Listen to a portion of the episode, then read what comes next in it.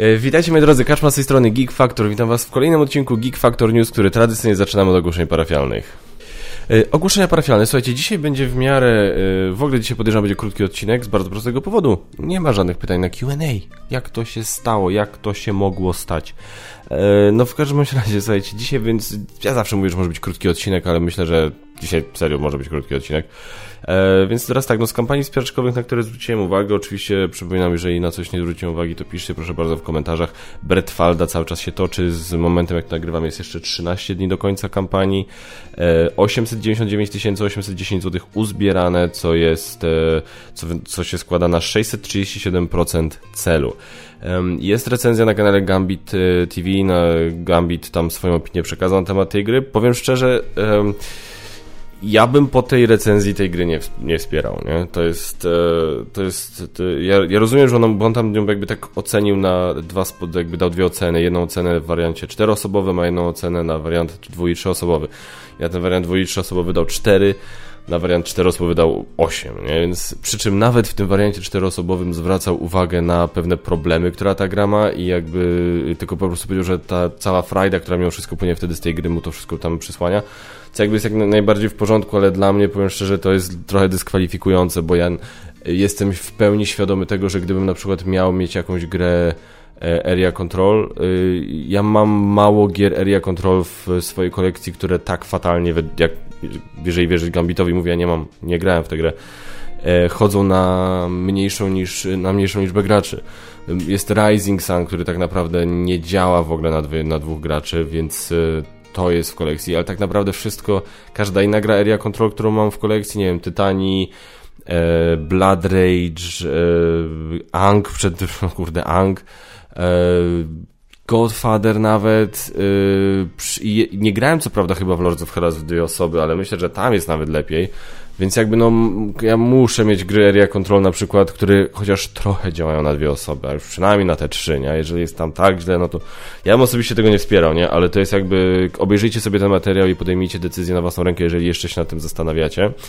Eee, więc to jest tyle, jeśli chodzi o wspieraczkę. Wpadły gry do recenzji, bo poczyściłem się z, w, żeby nie skłamać teraz, w czwartek czy we wtorek, kuźwa, we wtorek. We wtorek, słuchajcie, nakręciłem ostatni materiał z zaległości z mojej półki recenzenckiej. Teraz te materiały będę przez jakiś czas sobie na luzie montował i publikował, ale nakręcić nakręciłem ostatni, więc spół i ja mam taką zasadę, że z półki recenzenckiej coś znika i odkładam do kolekcji albo do sprzedania, albo do oddania komuś w momencie, jak wszystko już nagram, tak? Więc w tym momencie się już pozbyłem e, wszystkich moich zaległości, dlatego już się zgodziłem, mogę przyjmować nowe gry do recenzji i wpadło kilka rzeczy, między innymi Ether to jest prototyp, który dostałem od e, wydawnictwa Smart Flamingo, e, wydawnictwo odpowiedzialne za słynną grę Plażing Parawany w dłoń. Ta gra jednak nie jest autorstwa Łukasza Makucha, tak jak Plażing, to jest gra autorstwa Radosława Ignatowa, taki polski designer, który ostatnio zaczyna robić coraz więcej szumu na nie tylko polskiej arenie e, planszówkowej, co, jest, co bardzo oczywiście cieszy. Wydał ostatnio grę za pośrednictwem Lucky Duck Games, wydał grę Sherlock Kryminalna Układanka nie spodobała nam się, nie, nie, nie, jakby nie zapałaliśmy do niej taką nienawiścią jak Vassal na Dice Tower, bo tam pojechał konkretnie po tej grze, ale no nie, to nie jest jakby gra taka, dla nas to była taka gra, która okej, okay, fajnie, że działa i jest, ale no nie podeszła nam za bardzo, natomiast no jestem ciągle ciekawy kolejnych projektów Radosława, e, więc tutaj dostałem taki prototyp, jest to gra, która się opiera na prostej mechanice e, Słyszałem kółko i krzyżyk, tak? Jest coś takiego, jest jakaś taka plansza, jest krótka instrukcja, są jakieś takie małe drewniane znaczniki i oczywiście, znaczy oczywiście, może nie oczywiście, i karty. Teraz jak to działa, to jeszcze nie nie miałem pojęcia nawet, nie miałem czasu zajrzeć do instrukcji, E, aut, ilustracje są autorstwa Dawida Więcka, który jest bardzo dobrym i znanym ilustratorem. Zilustrował bardzo sporo logotypów, które widujecie na scenie polskiej planszówkowej, więc myślę, że możecie człowieka kojarzyć, a jeżeli nie, to bardzo serdecznie polecam przyjrzeć się jego pracom. Facet jest szalenie uzdolniony. Niewykluczone, że kiedyś coś jego się nawet na Geek Factor pojawi. Kolejna rzecz, którą dostałem do zrecenzowania, to jest od wydawnictwa Ravensburger. Dostałem Villainous Marvel. E, jako fan Marvela, no nie mogłem powiedzieć nie, a co zresztą Ania z wydawnictwa Ravensburger bezczelnie wykorzystała, bo pisze do mnie wiadomość, zaczyna wiadomość od Ej, ty lubisz Marvela, prawda? Anka mnie za dobrze zna i wie, jak mnie podejść. Yy, więc tak, wygląda to, kurde, fajnie. różne tutaj. Nie wiem o co w tej grze chodzi, nie grałem w żadną edycję Villainous, więc jestem ciekawy o co tutaj chodzi. E, te karty, które tu są. Znaczy, mam poczucie, że one są chyba trochę lepsze niż w tym, w Horrified, więc to już jest na plus. Um, no, no, zobaczymy, no na pewno to rozegram. Spróbuję to rozegrać z młodym, zobaczymy jak on sobie to ogarnie. No, to jest Marvel, no to jest Villainous. Ja słyszałem dobre rzeczy o tym, ja słyszałem naprawdę dobre rzeczy na temat tej serii gier, więc e, tutaj się nie mogę doczekać. I napisałem do Galakty. E, małe epickie podziemia ciężko, wiecie, bo już Galakta nie ma, więc się rzeczy nawet choćby chcieli mi wysłać egzemplarz recenzencki, to nie mają skąd. E, więc e, no niestety, coś mi mówi, że małe epickie podziemia mogą się kiedyś pojawić na e, kanale, ale to wtedy musiałbym sam je kupić i to jest takie, no, no nie, nie, nie, w najbliższym, nie w najbliższej przyszłości niestety.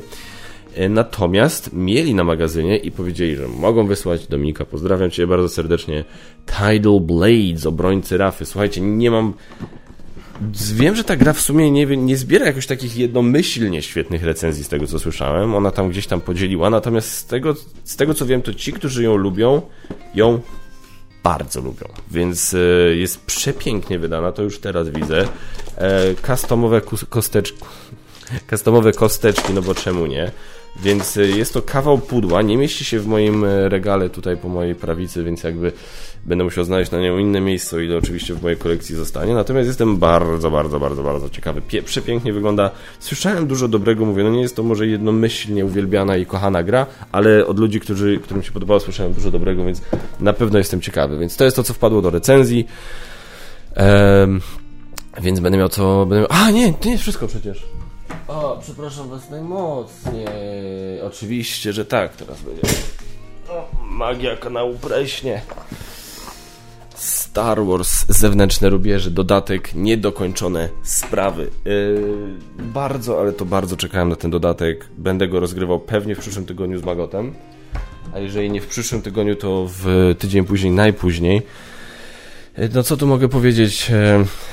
Zewnętrzne Rubieże jest jedną z moich ulubionych gier, jest jedną z moich z najbardziej niedocenionych gier. Ja rozumiem, że ona się może ludziom nie podobać, ale też rzeczy, które mi się, które które ludzie w niej nie lubią, mi się podobają. Ja lubię to, że ona jest powolna, ja lubię to, że nie ma za dużo interakcji.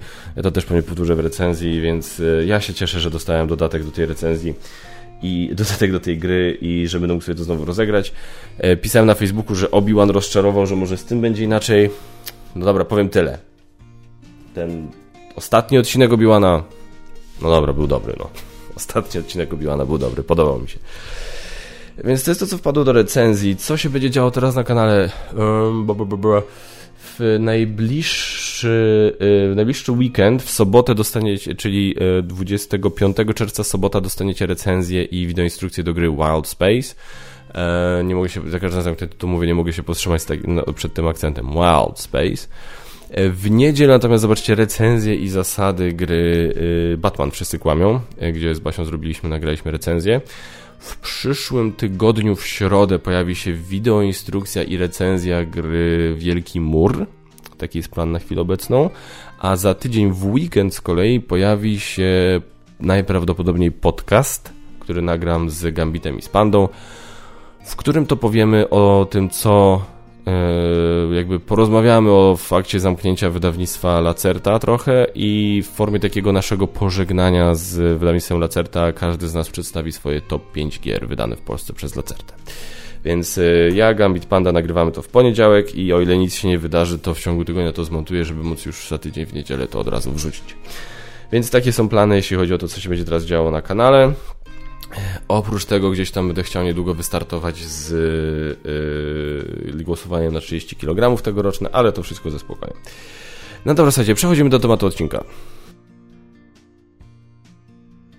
Cyfrowe wersje planszówek. Czy to jest koniec gier bez prądu? E, temat mi podrzucił jeden z patronów. Na grupie patronackiej rzuciłem e, e hasło właśnie, jakie tematy byście chcieli, żebym poruszał w te, żeby patroni byście chcieli, żebym poruszał w sekcji temat odcinka. No i właśnie jednym z propozycji było temat e, gry cyfrowe. Czy to już jest koniec? Wersje, cyfrowe wersje planszówek. Czy to jest koniec gier bez prądu? Śmiałem się, że od razu dostałem clickbaitowy tytuł, na, e, do, do, który mogę dorzucić do odcinka. Nie mam, e, żeby było prawem, clickbaitowy, prawem clickbaitu odpowiedź na takie pytanie, akurat w tym przypadku mnie faktycznie krótka brzmi nie. W mojej ocenie to absolutnie nie będzie koniec nigdy gier, e, że tak powiem, gier e, bez prądu, no bo E, jest taka na logikę, nawet można by na to spojrzeć, że no na czymś ta wersja cyfrowa planszówki musi się opierać, tak? Więc musi się opierać na jakiejś planszówce, więc siłą rzeczy, no nie powstanie nigdy cyfrowa wersja planszówki bez planszówki, na podstawie której mogłaby ta cyfrowa wersja powstać. Więc e, nie, to nie będzie koniec. Czy to wpłynie na popularność planszówek? Myślę, to jest jakby, to jest jakby idea za tym pytaniem. Tutaj trudno, to jest, to jest jedna z tych rzeczy, gdzie wiecie, gdzie dużo osób podejrzewam może się na ten temat wypowiadać, dużo osób może chcieć jakoś to analizować, ale to jest moim zdaniem trochę wróżenie, z, to będzie zawsze trochę wróżenie, wróżenie z fusów. Myślę, że w ogóle y, faktycznie jest tego coraz więcej, to, to jest na pewno, to jest coś, co widać, to jest, jest generalnie tego coraz więcej. E, ja pamiętam, że jakiś czas temu, parę lat temu odkryłem właśnie kilka sobie gier, wtedy kupiłem. Ostatni raz o tym rozmawiałem no w ogóle na podcaście, który kiedyś nagraliśmy z jeszcze z Magotem, Gambitem i z córką Gambita. E, z Oliwią i rozmawialiśmy e, właśnie o tych wersjach, wersjach cyfrowych i tak dalej, i tak dalej. Jakby i wtedy właśnie się to pytanie pojawiało, czy to może jakoś negatywnie wpłynąć na popularność gier planszowych. No i wtedy tam naszym wnioskiem było takie, że raczej nie, że to raczej nikomu nie zastąpi tego fizycznego egzemplarza, może raczej być takim czymś towarzyszącym, tak? Zwłaszcza możliwość zagrania tam ze sztuczną inteligencją, czyli mam jakąś swoją grę, bardzo lubię tę mechanikę, bardzo lubię kombinowanie, które mam w tej grze, bardzo lubię, nie wiem, jeżeli to jest jakaś gra kooperacyjna, to klimat tej gry, no więc fajnie, że mogę sobie teraz samemu poobcować z tym i, i, i jakby w, nie wiem, w drodze w pociągu po prostu jadę pół godziny codziennie do, do pracy, to mogę sobie właśnie coś tam pograć, nie? Ale zawsze jest ten numer jeden, który jest tym punktem wyjścia, czyli ten fizyczny egzemplarz. I ja obstawiam, że w większości przypadków dla ludzi tak jest właśnie, że, że ludzie mimo wszystko zaczęli od tych egzemplarzy fizycznych i okej, okay, mogą się skusić na egzemplarz cyfrowy, żeby właśnie móc sobie w wolnej chwili ktoś ma, nie wiem, ktoś chciałby zagrać w terraformację, ale kurde, no może nie ma czasu rozkładać wszystkich elementów albo na skrzydłach, albo w cokolwiek, tak? Al, więc może po prostu wolić, dobra, też sobie szybko rozegram po prostu wersję tam na, na laptopie. E, ja mam na przykład teraz tak, że mam e, na telefonie najwięcej grywam w, mam 7 cudów świata pojedynek, na przykład Star z Hero z przed chwilą pobrałem. Na komputerze mam dużo, na komputerze mam site, gry o Tron, y, mam terraformację Marsa, mam na skrzydłach, więc jest, jest tego, jest tego, u mnie mam tego dużo na komputerze. I u mnie na przykład moja idea była ta, za tym taka, że jest to dla mnie czasami prostsze, bo jakby są to gry, gdzie moim zdaniem te tryby solo działają, jeżeli w ogóle gra ma, tak, to gra na przykład nie ma. jeżeli jest gdzieś tryb solo, to on przeważnie działa dobrze. W skrzydłach tryb solo jest ok, w Terraformacji Marsa tryb solo jest ok, ale jednak w Terraformacji Marsa tryb solo jest taki, że dostajemy wynik jakiś na koniec i teraz porównujemy się do jakichś tam tab tabelki, tak, no, te tryby solo w obrazkach są takie dziwne czasami pod tym względem. Więc ja na przykład wolę sobie wtedy usiąść, jak mam potrzeby zagrania w Terraformację Marsa, to ja wolę sobie usiąść do tej wersji cyfrowej, bo wtedy mam poczucie, że jest ktoś, coś po drugiej stronie, kto będzie próbował ze mną wygrać i z czym ja będę próbował wygrać i gra będzie trwała normalną długość, jakby pełną długość rozgrywki i koniec końców ktoś będzie zwycięzcą, albo komputer, albo ja. Więc y, na przykład to jest to, co dla mnie daje y, wersja cyfrowa takiej Terraformacji Marsa.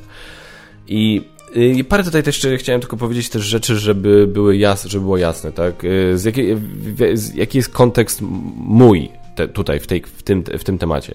Otóż ja nie jestem e, nie jestem e, ja gry planszowe odkryłem w 2013. Ja to mówię o tym otwarcie zawsze. Ja do hobby dołączyłem gdzieś w okolicach 2013 roku.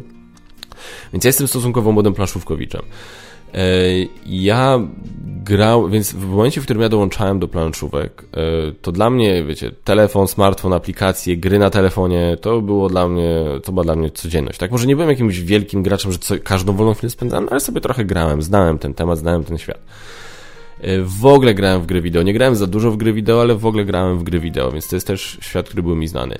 Nie byłem nigdy wielkim fanem szachów. Grałem oczywiście, trochę, gra, trochę grałem i trochę tego tematu znałem, ale nie grałem w to regularnie. Nie miałem w domu szachów nigdy. Eee, tradycyjny ten, wiecie, ten Tatalia 52 kart, gdzie można sobie grać w pokera, Macao, cokolwiek. Miałem Tatalia kart, ale też nie grywaliśmy w to zbyt często, więc ja mówię to z perspektywy osoby, która jakby ma miała przez większość swojego życia więcej doświadczenia z w ogóle wersjami elektronicznymi, z w ogóle z rozrywką taką elektroniczną, typu właśnie komputer, e, aplikacja na telefonie i tak dalej. Więc są jednak ludzie, którzy, jak wiecie, no dużo grywali, na przykład dużo grali w ogóle w te wszystkie gry, które były dostępne, czy to były Magia i Miecz, Wojna o Pierścień, czy właśnie szachy, karty i tak dalej, to wszystko było dla nich codziennością, więc jak, jakby spojrzeć na taki rozdział, jak się rozmawia o tym, kto jest w ogóle przeciwny tym wersjom cyfrowym, albo kto jest przeciwny planszówkom, w których są aplikacje. Ja wiem, że to jakby nie jest o tym temacie, że jakby ten temat odcinka nie jest o tego typu sytuacji, gdzie mamy typu posiadłość szaleństwa, druga edycja, gdzie mamy planszówkę z aplikacją, ale widać, że jak ktoś mówi, że nie chce takich rzeczy, nie lubi takich rzeczy, no to właśnie to są ludzie, którzy mają z grami planszowymi dużo, wiecie, wieloletnie doświadczenie, nazwijmy to, które właśnie im się kojarzy z tym, że no to właśnie była forma rozrywki, gdzie nie było jeszcze aż, wiecie, nie było smartfonów, gdzie jakby się chciało właśnie odejść od kompa, albo gdzie ten czas przy komputerze był dosyć mocno reglamentowany, więc rozumiecie, nie, to jest, to jest to widać jakby ta, często gęsto ten podział. Oczywiście są ludzie, którzy wychodzą z takich, yy, z takiego czegoś i mimo wszystko mają, yy, są otwarci na aplikacje i lubią grać w wersji cyfrowej i lubią gry e, planszówkowe, lubią, lubią gry planszowe, w których są aplikacje. Więc to jest ważne. I też jedna ważna rzecz. Nie jest coś takiego. O jakiś czas temu była dyskusja na grupie gry planszowej, ktoś rzucił temat o graniu solo. Czy to jest hit, czy kit i, i tak dalej. I ja tego, ja nie potrafię zrozumieć jednej rzeczy. Ja to jest coś, czego ja w tym hobby nienawidzę, no ale to jest jakby element każdego hobby, że jest jakaś taka grupka, zawsze się pojawi, jakichś takich elitarystów, którzy po prostu sprawiają wrażenie osób, które są po prostu totalnie zamknięte na to, że yy, że nie tu, że jakby, że jakby to powiedzieć, jest to takie zjawisko, kiedy ktoś nie jest w stanie po prostu zaakceptować tego, że coś może się mu albo jej nie podobać. Że to jest tylko kwestia tego. Są ludzie, którzy oprócz tego, że im się coś nie podoba, muszą do tego dobudować całą filozofię i całą ideologię, że po prostu nie, bo. I, i w tym momencie to przeważnie ma też taki wydźwięk trochę ocenny względem osób, którym właśnie się ta przykład to podoba. Bo jakby ja rozumiem, jeżeli ktoś nie lubi grać solo, okej, okay, jak najbardziej spoko, ja to jestem w stanie w 100% zrozumieć. Nie odpala wtedy sobie trybu solo, nie lubi tego. Planszówki są dla takiej osoby przede wszystkim e, rzeczą społeczną, są kwestią, są rzeczą społeczną, są, e, chodzi w planszówkach nie przede wszystkim o to, żeby się spotkać z ludźmi, grać z ludźmi, patrzeć człowiekowi w, w oczy. Ja to rozumiem jakby w tym momencie okej. Okay ale gadanie rzeczy typu, że, że gry planszowe nie zostały zrobione po to, żeby grać solo, że jak można grać solo, bo się nie ma znajomych, to, to jest takie głupie gadanie, które po prostu, no sorry, poradź sobie z tym, że po prostu komuś innemu się podoba, może coś podobać, co się tobie nie podoba. No, to jest dla mnie tak cholernie dziecinne podejście do tego tematu, że, że, że po prostu nerwiam się potwornie za każdym razem, jak to widzę. Za każdym razem, jak, jak widzę właśnie takie, e, taki brak po prostu jakiś taki, nie wiem, czy to jest brak empatii, nie czy to jest brak po prostu jakiegoś takiego zwykłego otwarcia, czy, czy jakiś po prostu, nie wiem, czy ktoś ma jakiś kompleks własny, więc go leczy na zasadzie, że to nie jest tak, że ja lubię coś innego od innych, to jest to, że ja jestem w ogóle lepszy od innych, bo, bo to lubię. To jest głupie, to jest irracjonalne, to jest niczym nie podparte i mnie to po prostu wnerwia. I to jest, żeby nie było tak, to jest w każdym hobby, tak? To w każdym hobby jest coś takiego. W każdym hobby są ludzie, którzy e, e, po prostu są zamknięci gdzieś tam w jakichś tam swoich po prostu schematach i jak tylko ktoś próbuje zaproponować coś nowego, to nie, nie, nie, bo to nie o to chodzi, w ogóle nie rozumiesz, nie czaisz i spieprzaj, spieprzaj tak? No, ja czegoś takiego nie lubię. I dlaczego tutaj to przytoczyłem? Ponieważ powody dla, właśnie powody, dla których ktoś może chcieć grać w wersję cyfrową są bardzo zbliżone do tego, dla których ktoś może chcieć grać w gry solo. Ja mam tak bardzo często, że chciałbym zagrać sobie w jakąś grę, bo lubię konkretną grę. Oczywiście, że lubię planszówki, dlatego, że mogę się spotkać ze znajomymi. I gdybym miał do wyboru zagrać w jakąś moją ulubioną grę, z, gdybyście mi powiedzieli, że, że mógłbym, e, gdybym miał do wyboru zagrać w Nemezis z Magotem, Basią, Alą, e, partnerką Magota, na przykład w takim składzie czteroosobowym, albo zagrać sobie w Nemezisa solo, to oczywiście, że wybiorę ten skład czteroosobowy. Za każdym jednym razem go wybiorę ale czasami mam coś takiego, że chciałbym zagrać w Nemezisa, bo ja lubię tę grę, ja lubię obcować z tą grą, ja lubię być w tym świecie, ja lubię te, te mechanizmy, ja lubię te figurki, ja lubię sobie rozstawiać, ja lubię odkrywać pomieszczenia, ja lubię obcować z tą grą. A czasami Jestem sam w domu z Basią, a Basia nie ma ochoty grać w planszówki, bo ma kuźwa do tego prawo, tak jak każdy inny człowiek. Ma, ma dziś ma prawo być zmęczona, ma prawo po prostu stwierdzić o 20, sorry, miałem taki dzień, że ja idę do łóżka, nie? Jutro wstanę wcześniej, ale ja po prostu już mam dosyć, idę do łóżka sobie coś obejrzeć i zasnę. To się zdarza, tak? No i co, ja w tym momencie nie mogę zagrać?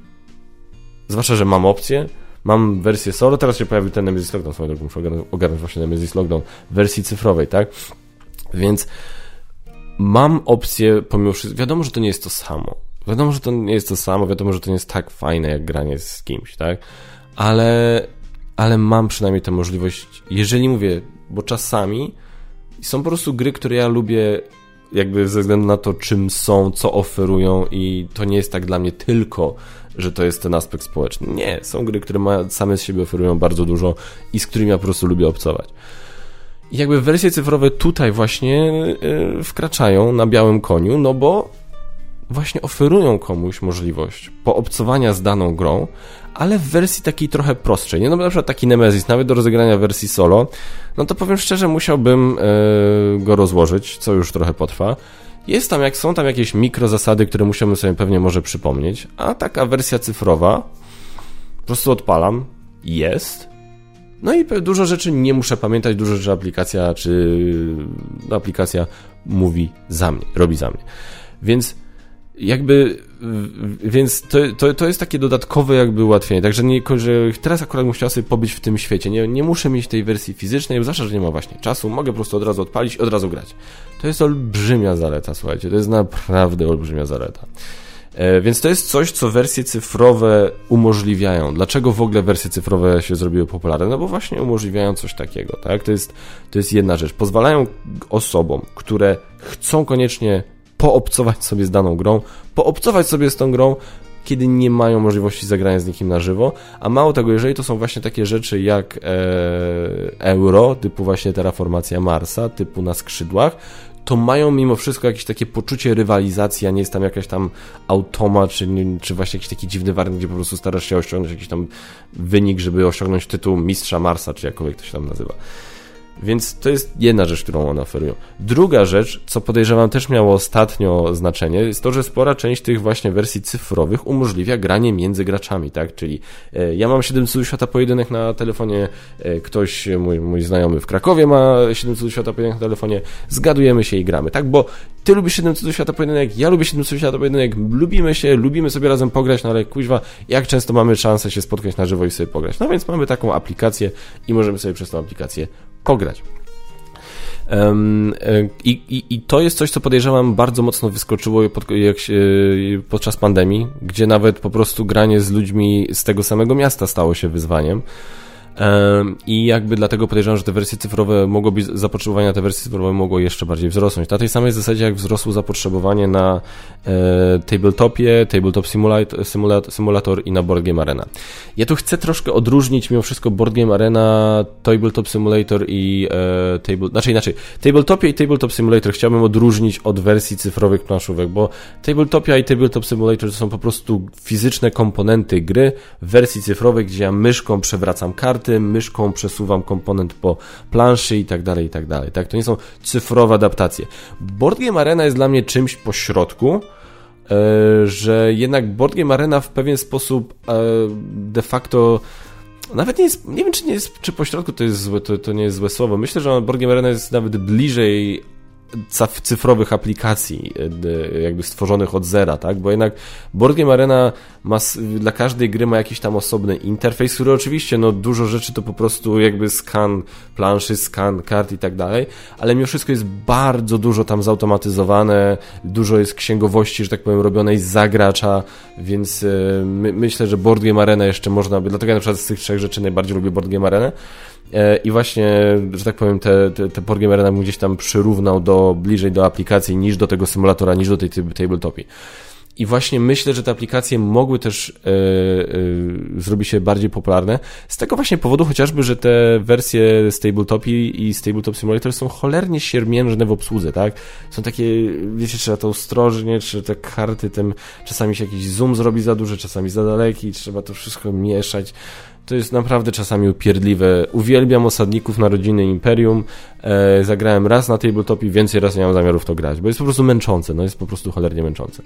A taka wersja e, e, właśnie, czy to aplikacja na telefonie, czy to aplikacja na Steamie, czy to e, Board Game Arena, no to to po prostu jest bardzo przyjemne i proste w obsłudze bardzo często, tak? Ja wiem, że tam nie wszystkie aplikacje są takie same, są gorsze, lepsze oczywiście jak ze wszystkim, no ale jakby idea taka jest, nie? Żeby to było prostsze i przyjemne w obsłudze. Więc to jest kolejna rzecz, która sprawiła, że te rzeczy się zrobiły popularne, że mianowicie moje gry, gra, którą lubię, mogę sobie teraz w nią zagrać z kimś, kto jest po prostu bardzo, bardzo daleko. I kolejna rzecz, która moim zdaniem wpływa na to, że te rzeczy są popularne, yy, i tutaj właśnie zahaczymy o moment, gdzie może się zdarzyć, że ktoś już do wersji fizycznej nie usiądzie, to jest księgowość. I to jest, to jest zwłaszcza obecne przy tak dużych grach, yy, jak. Yy, a, jeszcze tutaj w poprzednim punkcie chciałem dodać na przykład taką grę o Tron, która na przykład najlepiej działa w jak największym składzie osobowym. No więc, co też może być trudne, nawet jak mamy możliwość spotkania się na żywo, to zebrać komplet może być trudne, więc też można mieć, prawda, chcieć sobie w ten sposób to zorganizować. E, I właśnie taki ostatni punkt, ta księgowość, czyli mamy tutaj tytuł, koronny przykład, zresztą widzicie na grafice obok mnie, jeżeli oglądacie Cywilizacja poprzez wieki. Słuchajcie, nie grałem ani razu w wersję fizyczną. Mam wersję fizyczną, jest u moich rodziców, co prawda, ale mam ją, a wersję cyfrową już trochę pograłem. I uwielbiam ją. Jest świetna i uwielbiam e, podejście do tematu gry cywilizacyjnej. Uważam, że to fakt. Rozumiem, jak każdy mówił, że to jest po prostu to jest the gra cywilizacyjna, tak? To jest najlepsza gra cywilizacyjna. Absolutnie rozumiem, z czego to wynika. To faktycznie mam, grając tę grę, mam poczucie, że ona robi wszystko to, co gra cywilizacyjna powinna robić i robić to naprawdę dobrze. I widzę też, że ona faktycznie w wersji fizycznej może być cholernie upierdliwa, jeśli chodzi o księgowość, czyli liczenie, kto czego ma, kto ile czego ma, kto ile potrzebuje na co i tak dalej, i tak dalej. Więc to jest olbrzymia zaleta tych wersji cyfrowych, że, bo umówmy się, bardzo często ta księgowość w grach jest właśnie upierdliwa i potrafi zająć dużo czasu, zatrzymuje rozgrywkę, wiecie, to wybija z klimatu, wybija, wiecie, taki straszny downtime wprowadza, bo to nie jest taki downtime, gdzie patrzymy, co inni gracze robią, bo często często to, co inni gracze robią, mimo wszystko nas interesuje, więc nie, to jest ten zły downtime, gdzie po prostu teraz to, to, to, to, to, to nudy, za przeproszeniem, tak? To są po prostu bardzo często nudne momenty i jakby i taka gra ten temat rozwiązuje. Ile, os ile osób już spotkałem i słyszałem, które mówią, że sorry, nie gram w cywilizację poprzez wieki wersję fizyczną, odkąd zagrałem wersję cyfrową.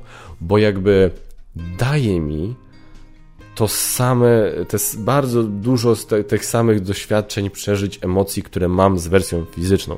To samo myślenie, to samo strategiczne podejście, to samo kalkulowanie, analizowanie, to samo, te same decyzje, w którym momencie, co zrobić, jaką kartę wybrać i tak dalej ale robię to właśnie bez tej całej upierdliwej i nudnej otoczki. A ponieważ mam tam opcję zagrania z innym człowiekiem na odległość, albo mam tam opcję zagrania z sztuczną inteligencją, to jest ciągle ten aspekt rywalizacyjny, który jest tak cholernie ważny przy tego typu grze. Więc jakby, i, i, wiecie, no i mam grę, którą nie muszę wkładać stołu wigilijnego po prostu, żeby trzech graczy się zmieściło i nie zajmuje to rozłożenie nie wiadomo ile, tylko po prostu klikam, włączę, odpalam i gram. Więc y, no to są takie rzeczy, które y, w mojej ocenie przez te rzeczy, które właśnie wymieniłem, tak, czyli że możemy sobie zagrać solo, ale w takim jakby pełnym, często w rywalizacyjnym wymiarze.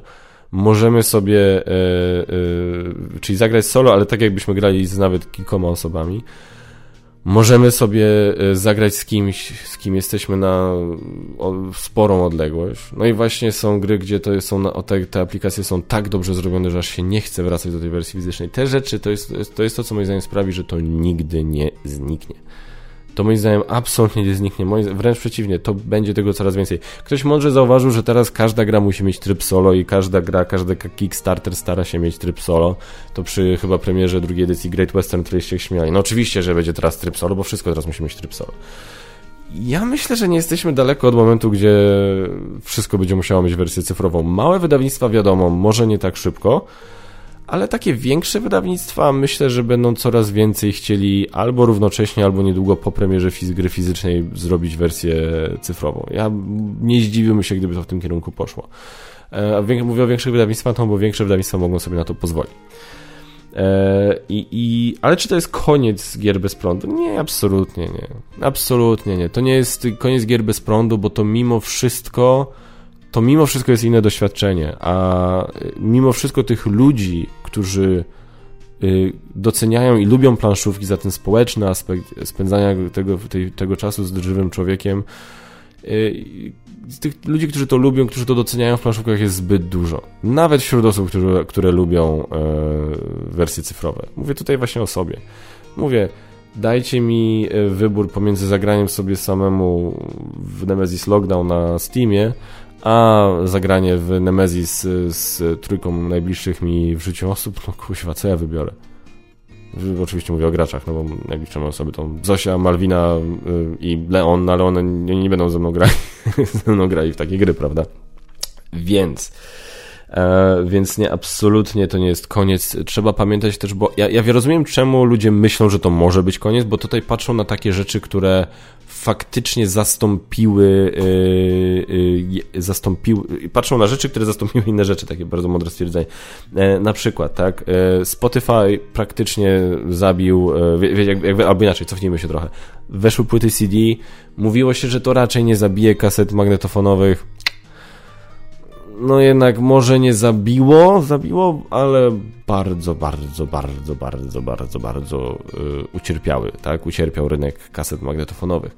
O DVD się mówiło, że, yy, że nie zabije, że, że właśnie, że tak jak CD nie zabiło kompletnie kaset magnetofonowych, tak DVD pewnie nie zabije całkowicie kaset wideo. Tutaj to w ogóle poszło w diabło, nie? Ja jeszcze powiem wam tak, yy, oczywiście, że kasety magnetofonowe jeszcze można dostać, nie? I są odtwarzacze i ludzie nawet to lubią. Natomiast kasety wideo też oczywiście można dostać i są VHS-y, ale to już jest, to, tego już jest o wiele mniej. Kasety magnetofonowe miały jeszcze jeden, miały jedną podstawową zaletę, jeśli chodzi o porównywanie tego do CD-ków. E, Walkmany. Discmany oczywiście powstały, tylko po pierwsze były o wiele większe siłą rzeczy, po drugie e, nie szło z nimi za bardzo biegać, niektóre tam miały jakiś tam anti-shock, coś tam, ale tu badziewie w ogóle nie działało nigdy. Starałem, kiedyś pamiętam, że wywaliłem masę kasy po to właśnie, żeby móc sobie chodzić z Discmanem i kupiłem jakiś tam wypasionego Discmana, bzdura strasznie zacinało. E, na custom magnetofonowe tego nie, problemu nie mają, tak? Więc jakby dlatego też kasety magnetofonowe jakoś tam się utrzymały. Z płytami VHS, no to, to one się trzymały tak długo, dopóki ceny odtwarzaczy DVD nie spadły do takiego sensownego poziomu, tak? Jak już ludzie było, jak tylko kogoś było stać na odtwarzacz DVD, to wypieprzał ten magnetowid po prostu w diabły, bo po co? Nie było żadnego. Obraz gorszy, jakość gorsza, no doświadczenie jest dokładnie to samo, w sensie jeśli chodzi o oglądanie filmu. No i teraz właśnie do, do, do czego zmierzam? Do tego doświadczenia. Dlaczego I, I teraz na przykład, a teraz w ogóle mamy Spotify'a, niektóry w ogóle prawie, że z płytami CD też, e, e, że tak powiem, e, może mówię, na pewno nie, nie pogrzebał płyt CD, no ale ile osób już teraz, ja nie kupuję płyt CD od dawna, tak? Ostatnią płytą CD chyba, którą sobie kupiłem, to był soundtrack do Strażników Galaktyki. A tak to generalnie wszystko mam na Spotify'u.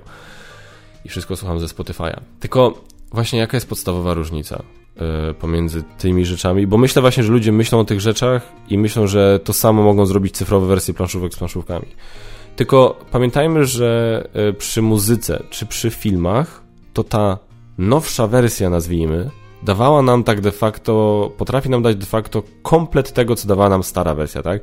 Czyli jak sobie słucham muzyki z i tutaj już, że tak powiem, nie wkraczajmy też w takie tematy, że jak ktoś już, bo wiadomo, że są ludzie, którzy są takimi totalnymi audiofilami, zwracają uwagę na jakość dźwięku taką, że po prostu mówią i że potrafią mi powiedzieć, ktoś mi może napisać w komentarzach pewnie teraz nawet, że słuchaj, ale porównasz dźwięk z płyty gramofonowej do płyty właśnie zwykłej, czy do Spotify'a, to po prostu przepaść i tak dalej oczywiście już nie wkraczajmy, że tak powiem, w te obszary, bo to jest prawda, nie mówię, że nie, ale mimo wszystko nie wkraczajmy, nie wkraczajmy już w te obszary. Generalnie, jak chcę odpalenie, czy sobie coś od piosenkę odpalę ze Spotify'a, czy sobie odpalę z y, CD, czy odpalę sobie to z kasety magnetofonowej, efekt jest ten sam. Słucham tej piosenki. To jest po prostu dokładnie to samo, tak? odpalam sobie i wszyscy słuchają i jest impreza i tak dalej, więc jakby nie ma różnicy. Czy sobie obejrzę film z DVD, z magnetowidu, z Blu-ray, z 4K, siadam i oglądam film, tak? Więc to jest jakby koniec końców dostaniemy to samo, tylko po prostu w lepszej wersji, tak? A jak patrzymy, a jak się ograniczymy do kina domowego, to to jest dokładnie to, co widzimy teraz z streamingiem, tak? Koniec końców to jest obejrzenie, więc po co mam kupować płytę Blu-ray, skoro mam to na streamingu i załóżmy w, w, teorii, że mówimy o czymś, co, do czego dana platforma nigdy nie straci praw, tak? No więc y, dostajemy to samo. Natomiast przy planszówkach nie. Cyfrowa planszówka nigdy nam nie da tego, co nam da fizyczna planszówka. Czyli nie dość, że fizyczne komponenty, z którymi bardzo dużo ludzi lubi obcować, figurki i tak dalej, plus ten aspekt społeczny, gdzie spotykamy się z ludźmi na żywo. Więc, a, a to są tak dwa istotne elementy tego planszówkowego hobby. E, wiecie, gdyby to nie były istotne elementy, to konwenty nie byłyby takie popularne, jak są. E, wiecie, gdyby to nie były istotne elementy, to ten pierwszy konwent, który był po pandemii, czyli planszówki w Spodku, ile się nie mylę, to, ten, ten, tam, było, tam było szaleństwo, bo ludzie się nie mogli doczekać, aż znowu będą mogli się spotkać na żywo na konwencie i zagrać planszówki. Więc owszem, to może wpłynąć odrobinę na popularność gier e, planszowych, w sensie gier fizycznych, bo ludzie jak zobaczą właśnie taką poprzez wieki, że wiecie, zagrają sobie raz, zobaczą wersję cyfrową, o kuźwa, no wersja cyfrowa jest lepsza daje mi dokładnie to samo, dobra, to wersję fizyczną gdzieś tam sprzedam. Więc mówię, na pewno jakiś wpływ to może mieć negatywny, także odrobinę gdzieś tam to spadnie, odrobinę to na popularność wersji fizycznych y, wpłynie. Mamy y, Pandę, prawda, który sobie wsparł y, Hero Realms, no i teraz już Hero Realms pod swój egzemplarz fizyczny sprzedał, więc jakby to się może zdarzyć i to tak trochę tego będzie, ale to nigdy nie będzie tak, że to zostanie całkowicie zastąpione, no bo mówię, za dużo rzeczy unikalnych jest dla fizycznych egzemplarzy i dla naszych przeżyć z fizycznymi egzemplarzami, żeby te wersje cyfrowe mogły to całkowicie zastąpić. Ja lubię wersje cyfrowe, mówię, mam Saita, Terraformację Marsa, e, Greotron, na telefonie mam już Hero Realms, dzisiaj Star Realms, mam 700 Świata Pojedynek, który uwielbiam, bardzo często gram sobie na telefonie, ale mówię, jeżeli Basia by mi powiedziała, ej, wyjmij tam pojedynek z 700 Świata sobie zagramy, Oczywiście, mieliśmy ostatnio wieczór, gdzie ba, ba, chyba kilka wieczorów pod rząd Basia ze mną chciała grać w Starams, bo co chwila z nią wygrywałem, a ona nie, to tak nie może być, ja muszę z tobą wygrać. I żeśmy kilka wieczorów pod rząd. Ja mam na telefonie Starams, Basia ma na telefonie Starams, mogliśmy sobie usiąść obok siebie i zagrać na telefonie. No nie, ale mamy egzemplarz fizyczny i zagraliśmy w egzemplarz fizyczny. I mówię to ja jako osoba, która generalnie wersje cyfrowe lubi, która nie ma takiej fiksacji na temat tego, że to musi być, że po co nie po to mam planszówki, żeby grać z prądem. Wiecie, rozumiecie, grać z prądem. Rozumiecie, o co mi chodzi. Więc yy, absolutnie myślę, że to będzie koniec. Myślę, że to i to mówię, bo to ponownie, to nie jest wcale tania rzecz zrobić porządną aplikację. Za zrobienie gównianej aplikacji będzie po prostu miazga, tak? Wystarczy, że coś się działo w komentarzach, jak, nie wiem, czy się poprawiło coś, ale jak się ten Blood Rage się pojawił na Steamie, to komentarze po prostu były masakryczne. Więc to nie jest prosta rzecz zrobić dobrą aplikację. Za złą aplikacją wydawcy, wydawca zostanie zjedzony i nic to im nie da. Zrobienie dobrej to jest kosztowna sprawa. Więc pamiętajmy też, niewiele wydawnictw będzie sobie mogło pozwolić, żeby do każdej gry dobi, dorobić wersję cyfrową. Większe wydawnictwa mogą to robić częściej. Zresztą no słuchajcie, no jaki jest trend, tak widzimy. Okej, okay, zdarza się, dzieje się, jest tego coraz więcej, ale nie jest tak, że do każdego tytułu, nawet nie ma tak, że do każdego popularnego tytułu to jest robione, tak, więc ja myślę, że nawet dojście do momentu, gdzie, nie wiem, 80% wydawanych gier będzie miało swój odpowiednik cyfrowy dla fanów, jakby chcieli. Myślę, że dojście do takiego momentu może zająć nam długie, długie lata, jeżeli w ogóle do tego dojdzie. A na pewno nie będzie tak, że po prostu że ludzie masowo zaczną się pozbywać gier fizycznych po to, żeby grać w wersje cyfrowe. Strasznie długo się rozgadałem, przepraszam, no ale temat był do, dosyć dla mnie ciekawy i bardzo chciałem o nim z wami porozmawiać. Yy, dobra, słuchajcie, przechodzimy do kolejnego działu. Oczywiście, piszcie w komentarzach, co wy sądzicie. Piszcie, jakie są wasze ulubione wersje cyfrowe. Polećcie mi jakieś fajne wersje cyfrowe, fajnych planszówek, albo takich planszówek, które wiecie, że ja lubię, bo oglądacie kanał. Yy, piszcie, co wy sądzicie. Czy dla, waszym zdaniem to jest koniec? Czy waszym zdaniem może kiedyś to zostać całkowicie zastąpione? Jestem bardzo ciekawy waszej opinii. Piszcie, co sądzicie, piszcie w komentarzach. A teraz przechodzimy do działu newsy. Do działu newsy, słuchajcie, szybki temat. Yy, Władca Pierścieni na Amazonie. Wiem, że temat dosyć kontrowersyjny, ale pojawiły się zdjęcia orków. I powiem szczerze, tak jak wiem, że pierwsze zdjęcia obsady i, i, i hobbitów i różne tam wywoływały e, mniej lub bardziej uzasadnione e, wątpliwości u fanów, e, to myślę jednak, że przyznacie, że te orki wyglądają dobrze. Jest, dam link do, do, do, do, do tego miejsca, gdzie można te orki zobaczyć i słuchajcie, wokół tej produkcji Władcy Pierścieni na Amazonie jest masa martwiących rzeczy, tak? Jak się spojrzy na scenarzystów głównych, którzy zawiadują całym tematem i się spojrzy na ich doświadczenie, które jest zerowe, to to jest trochę martwiące, tak? Jak się pomyśli o tym, co tam kiedyś Nerdololo mi pisał, że zwolnili kogoś, kto dbał o, yy, że tak powiem, zgodność z materiałem źródłowym, to jest martwiące. Więc jakby no, jest dużo powodów do zmartwień, ale to jest Amazon, to nie jest Netflix, to nie jest HBO. Amazon ma na swoim koncie świetne i bardzo wierne adaptacje, typu Boys, Jack Reacher, e, Reacher, tak jako e, serial, e, Jack Ryan, więc jakby to są cholernie wierne adaptacje i fani pierwowzorów są wielkimi fanami tego, co Amazon zrobił z tymi konkretnymi rzeczami.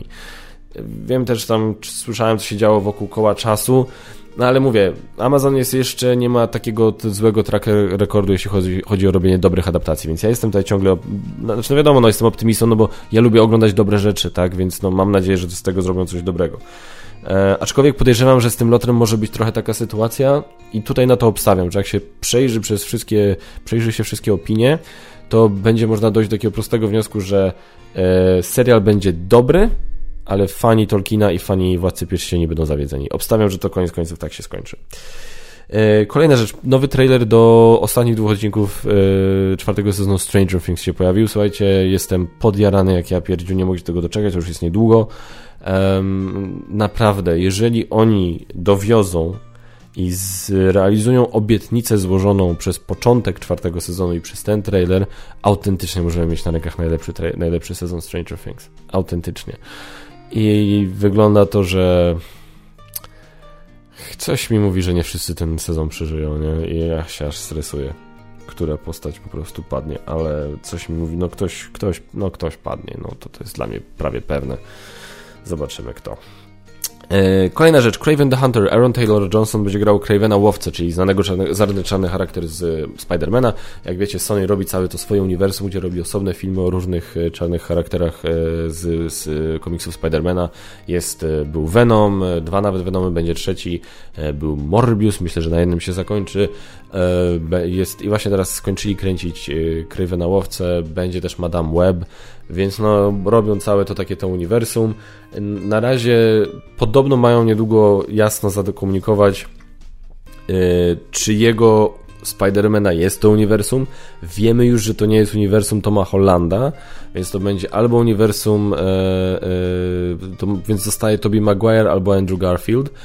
Przy czym, no, Andrew Garfield, e, przy czym Tobey Maguire już walczył z Venomem i z Edim Brockiem i był to inny Eddie Brock niż Tom Hardy, więc no wszystko wskazuje na to, że jest to uniwersum Andrew Garfielda, co oznacza, że jest szansa, że jeszcze zobaczymy Andrew Garfielda jako Spidermana. E, Craven Łowca się pojawiły jakieś tam doniesienia, znaczy Aaron Taylor Johnson powiedział, że to jest e, kultowa postać, że on e, chce, żeby było, żeby właśnie oddać sprawiedliwość, żeby z szacunkiem tę postać pokazać i że Craven Łowca będzie w jego wydaniu takim e, osobą, która kocha zwierzęta, kocha przyrodę i tak dalej. I to trochę niektórych zmartwiło, bo Craven Łowca, jak sama nazwa wskazuje, jest hunter myśliwym, tak? I jakby no ma wielką skórę z głowy lwa na klatce pierściowej. I powiem tak, i niektórzy ludzie właśnie myślą, że y, takie powiedzenie, że on kocha przyrodę i tak dalej, że to nie idzie w parze z byciem myśliwym, że może on, że oni może chcą po prostu totalnie zmienić tego, yy, tą postać. No jakby ideą tej postaci było to, że on był właśnie kuźwa myśliwym i on polował na zwierzęta i on yy, dla niego człowiek pająk był po prostu kimś taką wartą, godną zwierzyną do upolowania na tej zasadzie, nie?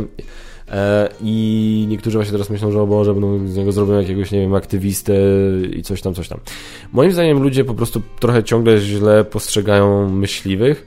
Na zasadzie, ok, jeżeli, e, że dla niektórych, dla wielu osób myśliwy to jest ktoś, kto nie szanuje, nie lubi zwierząt, nie szanuje przyrody i tak dalej. Nie, nic nie mogłoby być dalsze od prawdy, bo oczywiście są myśliwi na tym świecie, którzy zabijają dla frajdy, dla adrenaliny, no co jest takie dosyć kiepskie, tak? Nie, nie, nie musimy odbierać życia czemuś dla frajdy, jest to dosyć, jest to, jest to do, dosyć dziwny wybór na, na, na rozrywkę, ale są tacy i to jest ok, słabe.